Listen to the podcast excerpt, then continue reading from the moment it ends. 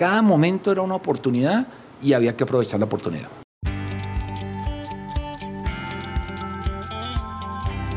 Hola a todos y bienvenidos a Emprendete, un espacio para pasar un buen rato y aprender a través de historias. Es un hecho que las historias son la mejor manera de hacerlo y queremos que se diviertan y aprendan en esos tiempos muertos, como el tráfico, cuando hacen ejercicio, en salas de espera o mientras hacen de comer. Esos tiempos ya no son perdidos, son para que los disfrutemos juntos. Síganos en nuestras redes sociales, arroba Somos Emprendete, para estar conectados con todo nuestro contenido.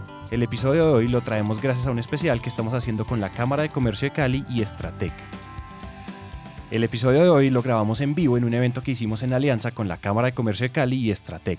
Hoy estamos con Guillermo López, CEO y fundador de Compunet. Guillermo es de esas personas que ha logrado ver las oportunidades en el mercado para sacarles todo el jugo posible, y lo ha hecho muchas veces en el mundo de la tecnología, con algunos fracasos y muchos éxitos, tanto que para este momento él ya es un maestro del intraemprendimiento. En esta charla con Guillermo nos contó las historias que hay detrás de todos sus proyectos y la forma en la que ha pasado de ver un problema a solucionarlo yo tuve la oportunidad de llegar muy arriba eh, dentro de una compañía grandes y tener muchas posibilidades allí, pero algún día tomé la decisión que lo mejor que podía hacer era independizarme. Siempre dije que iba a ser independiente, eso siempre. Y cuando yo entré a trabajar en la corporación, yo les decía a los de la corporación, yo algún día voy a ser independiente, no sé de qué, no sé por qué, no sé de dónde, pero alguna vaina.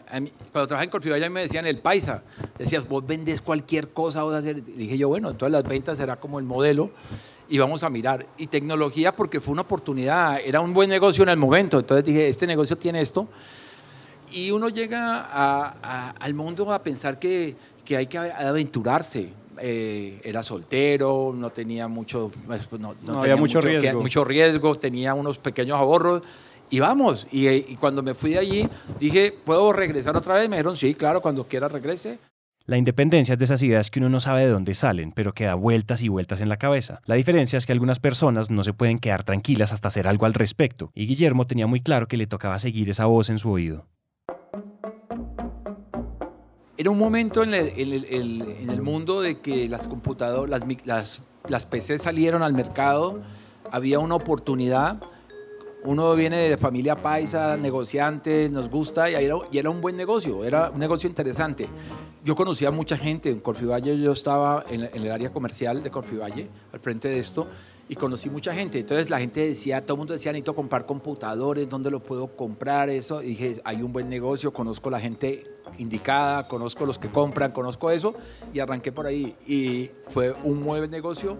No tenía el capital para arrancar, un tío mío me dijo, le, dije, vení, préstame la plata y yo te la devuelvo. Me dijo, dale, te lo presto. Y se la devolví 30 días después. Eh, entonces conseguí y de ahí nació toda esta idea. Mi suegro trabajaba en Miles, era el presidente de Miles, y, una vez cuando yo le dije que me iba a dedicar a hacer eso, me decía, vos vas a llegar a ser presidente de ese banco, ¿por qué te vas a ir? Yo le decía, porque es que no, yo soy banquero, no, no, no me interesa. Y entonces yo le decía, me decía, vas a, vender un computador, lo va a comprar alguien y eso le va a durar como la nevera 40 años. ¿Cuándo va a volver a comprar un computador a alguien? Cuando alguien está abriendo nuevos caminos y haciendo cosas que todavía no son normales, las dudas de los seres queridos siempre van a estar ahí. Un emprendedor tiene que aprender a ser selectivo con lo que escucha. Por ejemplo, Guillermo decidió escuchar al mercado y no a las dudas. Con todas las empresas buscando computadores y poca oferta, pues había una oportunidad de oro.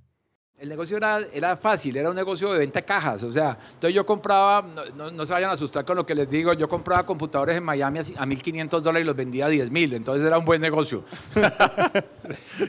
era un buen negocio. Así se arrancó esto, eh, así arrancamos eso. Y era, y era un negocio comercial, era un negocio de cajas. ¿Qué pasaba? En ese momento era el, era el gobierno de Belisario de Tancur, un cierre económico grandísimo, se acabaron las importaciones en Colombia, no había forma de traer nada de Estados Unidos.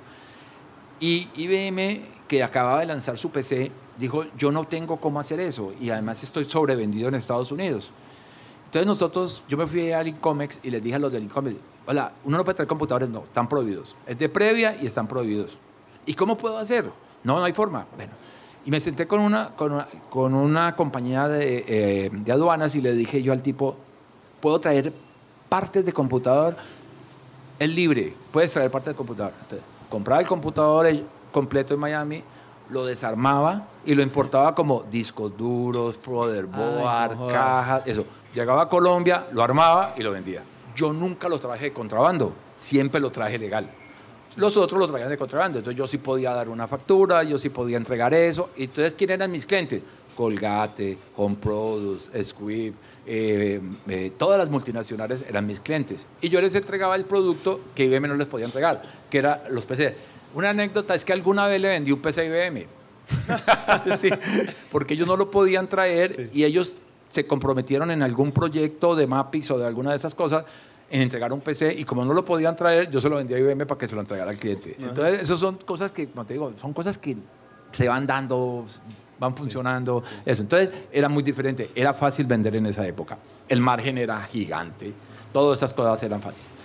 Pero todo negocio se va madurando y se va complicando y ahí empezás a tener que ya los márgenes no son tan buenos, que el negocio no es tan bueno, que tenés que realmente ofrecer cosas nuevas en el mercado para poder, para poder seguir en el mercado sentado. Y, en el mercado empezamos a mirar que llegaban las redes, no existían redes, en Colombia no, eso era una cosa rara.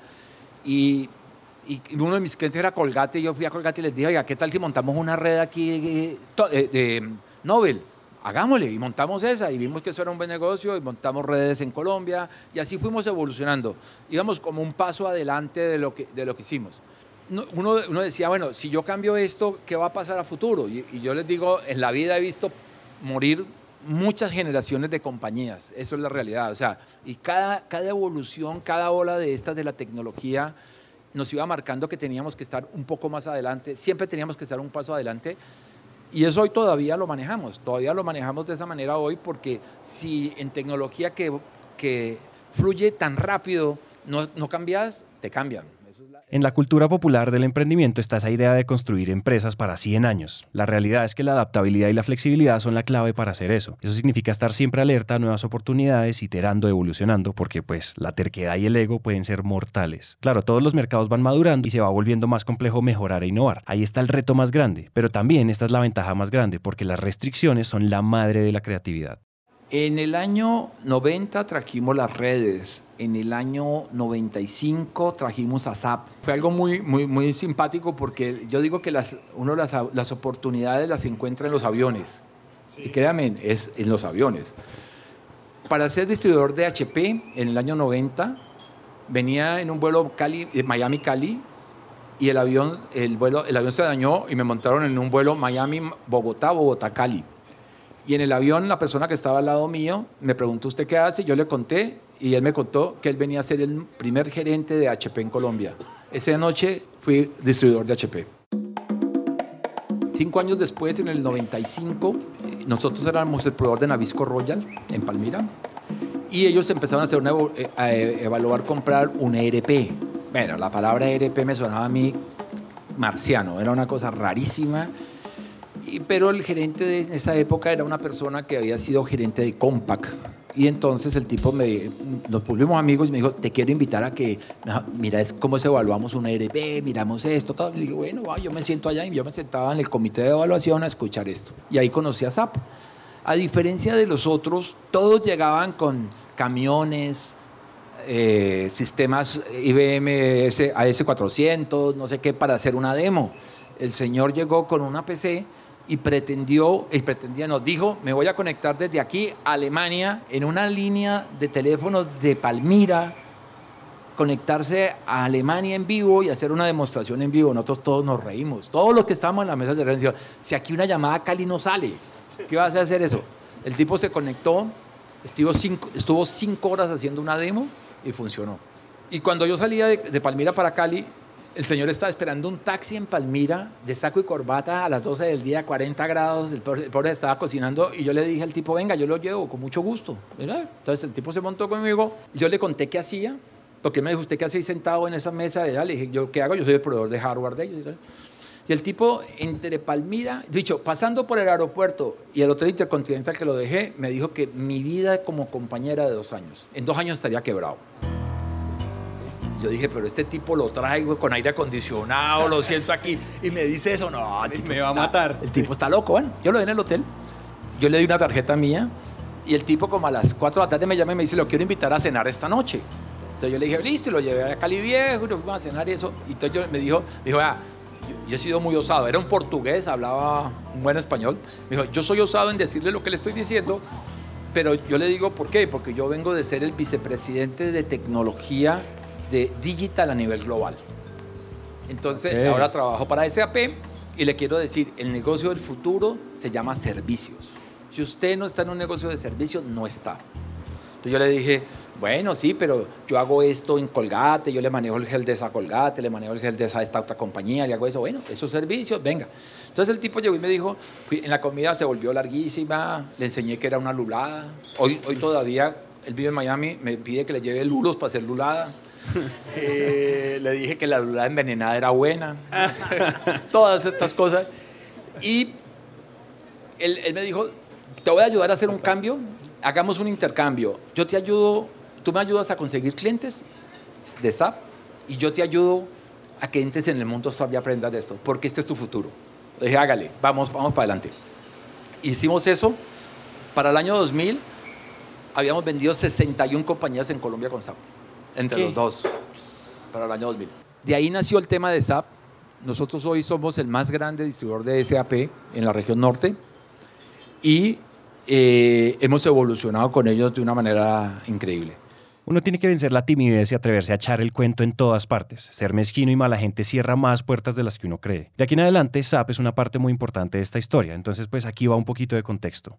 SAP es una multinacional alemana con soluciones de software empresarial. Hay herramientas para administración y coordinación de todos los elementos de una empresa, como pagos, servicio al cliente, bases de datos y muchas otras. Además, es muy customizable y ha sido un estándar de la industria desde hace años, especialmente en las compañías más grandes. Y piensen que estamos hablando de 1995, cuando el gran boom tecnológico estaba solo en su infancia.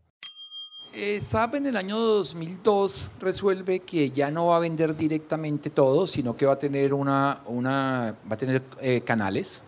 Yo fui el primer canal en Latinoamérica y empezó un modelo que se llama microverticales. O sea, SAP tenía 21 modelos de industria que estaban prehechos. Dijo, yo, hay, hay modelos de industria que nosotros no vamos a estar nunca, no que, no por, porque no es negocio, porque no los vemos, por toda esa cosa. Y nosotros empezamos a mirar cuáles eran aquellas industrias que veíamos interesantes. Pues la más interesante era agricultura. Estábamos en el Valle del Cauca, teníamos los ingenios, todo eso. ¿Quién era en ese momento, en el año 2006, eh, nuestro, eh, el presidente del grupo Río Paila Castilla? Era Bernardo Quintero, había sido compañero mío en Corfivalle. Y me fui y le hice una propuesta, ve, te monto esto en los ingenios, montemos una y construyamos una vertical aquí. Y montamos una solución que se llamó MyAgri. Eso era en el mundo SAP cambiar todos los paradigmas, era, era hacer algo empaquetado, poner todo ese tipo de cosas, y eso no funcionaba en ese mundo. Y ahí nació MyAgri, me encontré con más de 41 instalaciones en 26 países. Resolvimos que ese mercado era interesante, era un mercado global, nosotros no teníamos la capacidad y salimos y lo vendimos. Ahí fue donde dimos un paso gigante en aprender un negocio diferente. Muchas veces vemos que alguien es un apasionado de un tema y que quiere hacer empresa con eso, pero no encuentra esa idea para poner a rodar. Y una manera para encontrar buenas oportunidades es revisar lo que no están haciendo los grandes de ese mercado. Es más, seguro que ahí se pueden hacer muchas cosas, como ganarse a la gente que está descuidada y llena de necesidades. Y pues nadie está contando, pero Guillermo ya nos ha mostrado más o menos unas cuatro veces en las que ha hecho algo totalmente nuevo desde ceros. Y todavía queda más. MAI es un proceso de SAP para todo lo que eran sus soluciones.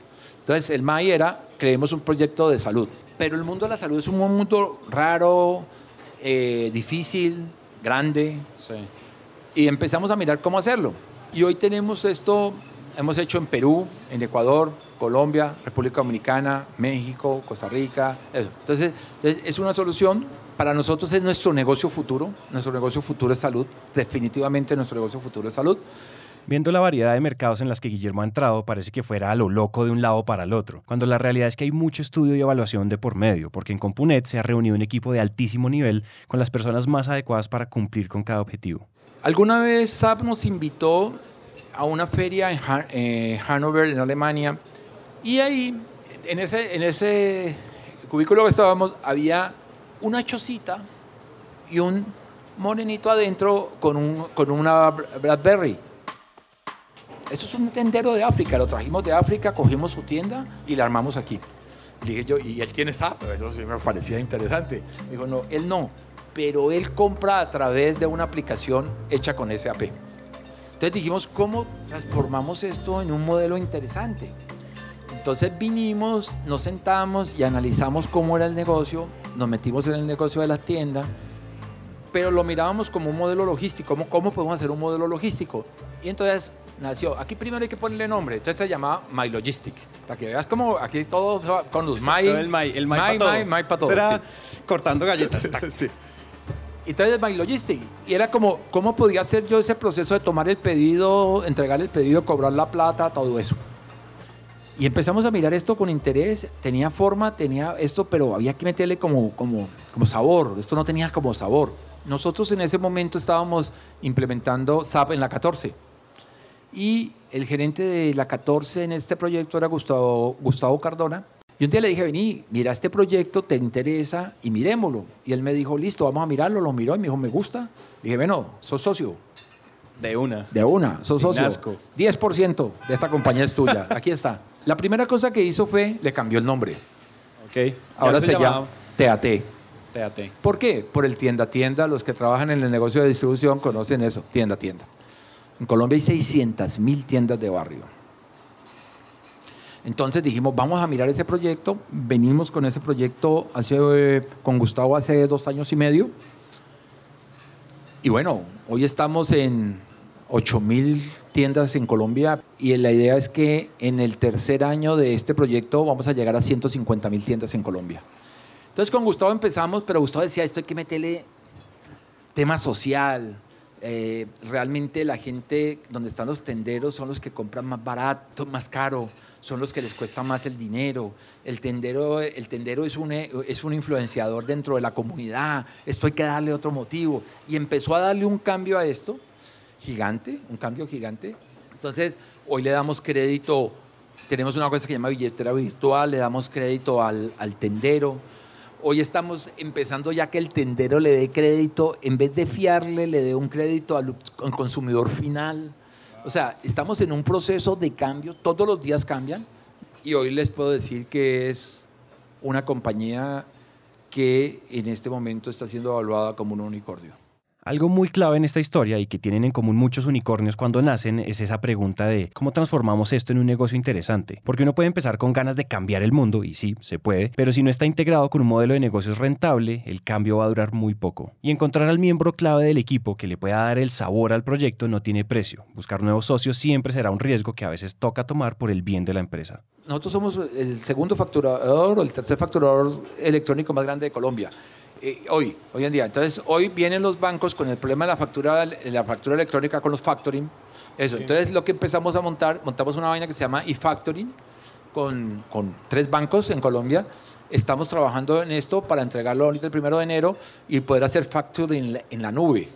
Y asimismo, ese es otro bebé de Guillermo que va por ahí caminando tranquilamente. El cuarto emprendimiento, para contestarte la última que faltaba, ¿qué pasa? Y esto es Cali. ¿Qué encontramos nosotros en Cali? Muy chévere. Si ustedes se ponen a mirar, de las 10 compañías de tecnología más grandes de Colombia, 5 están en Cali. Carvajal, eh, nosotros, Ciesa, Open, Open. Estamos en Cali. Somos, estamos en Cali. Y las otras están dos en Medellín, una en, dos en Bogotá y una en Barranquilla. Entonces, tenemos todo este potencial y en Cali no hay un data center. No existe. Los data centers de Cali dan pena. Entonces dijimos, tenemos que traer a Cali un data center, tenemos que montar un data center, tenemos que hacer algo importante aquí. Y fuimos y conseguimos quién era un, en el mundo de esto una compañía eficiente global en montar data centers, pero no los data centers americanos, esas cosas gigantes, no, sino eficiente, que realmente funcionara. Y encontramos una compañía en Luxemburgo, experta en hacer eso. Nosotros en este momento en Zonamérica, en el sur, estamos montando el data center más moderno de Latinoamérica, de, en sociedad con esta compañía de Luxemburgo, y vamos a hacer el data center alterno de Colombia. O sea, eh, hay una norma internacional que dice que el data center principal de las compañías, el alterno debe estar a 100 millas del data center principal. Cali cumple ese requisito y lo vamos a tener en zona franca. Con este cuarto emprendimiento podemos ver ese método que Guillermo ha implementado para sacar todo esto adelante y con éxito. Lo primero es informarse e investigar sobre el mercado, buscar los detalles cruciales que tienen vacíos. Con eso se puede formular una solución y empezar a evaluar la viabilidad con el costo de ponerla en marcha. Después, pues claro, salir a encontrar los socios perfectos para hacer esto realidad. Los últimos dos elementos de este método son los más importantes y hacen toda la diferencia. Hay que predecir el futuro, se los digo con sinceridad. El futuro hay que predecirlo. El negocio, ¿por qué nosotros estamos en el mundo de la salud? Hay dos industrias en el mundo que no se van a morir nunca. El día que se muere el último humano, dejarán de existir. comida y salud. El, tema es que uno, la gente trata de crear un negocio y espera que en un año le dé utilidades, sea una maravilla y entonces listo, ya. Y si no, entonces se retiran y montan otro. Eh, para mí eso es un error. Una idea para que nazca, madure y eso toma años. Eso es otro tema. Eso no es de un día, eso es, de, de años de probar, de hacer, de mirar, de conseguir a las personas, a las personas claves. Para terminar, queremos darle las gracias a Guillermo por mostrarnos que uno sí puede hacer todo lo que se le ocurra, con recursividad y un paso adelante. Esperamos que este episodio les haya servido de algo. Si así fue, compartan nuestro contenido. Al final nuestra misión es que más personas nos escuchen y que sean más personas las que encuentren inspiración útil. Recuerden que el canal más directo entre ustedes y nosotros es WhatsApp. Escríbanos y cuéntenos qué les gusta, qué les gustaría que hiciéramos y qué creen que podemos hacer mejor. El número es 317-316-9196. Lo repito, 317-316-9196. Esto es Emprendete, una marca de naranja media. Gracias por escuchar.